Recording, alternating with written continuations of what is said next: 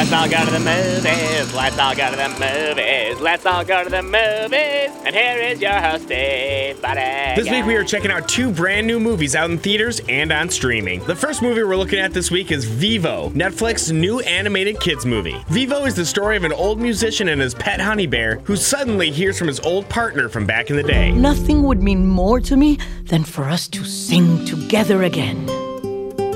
So you guys were like a duo.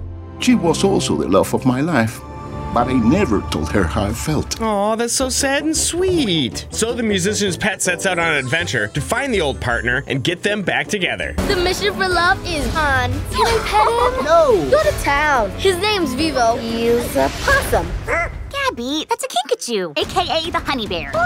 Critics are really enjoying Vivo with Rotten Tomatoes scoring at a 90% certified fresh, and Metacritic gave Vivo a 66 out of 100. You can stream Vivo right now on Netflix. The big movie this weekend is The Suicide Squad, DC Comics' latest movie about a group of supervillains who come together for a very important mission. Each member is chosen for his or her own completely unique set of abilities.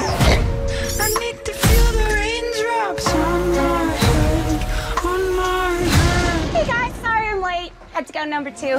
Good to know. Well, that is quite the unique ability there, Harley Quinn. And their mission is even more unique than that. Your mission is to destroy every trace of something known only as Project Starfish. Any questions? Starfish is a slang term for a butthole. Think there's any connection? No. No.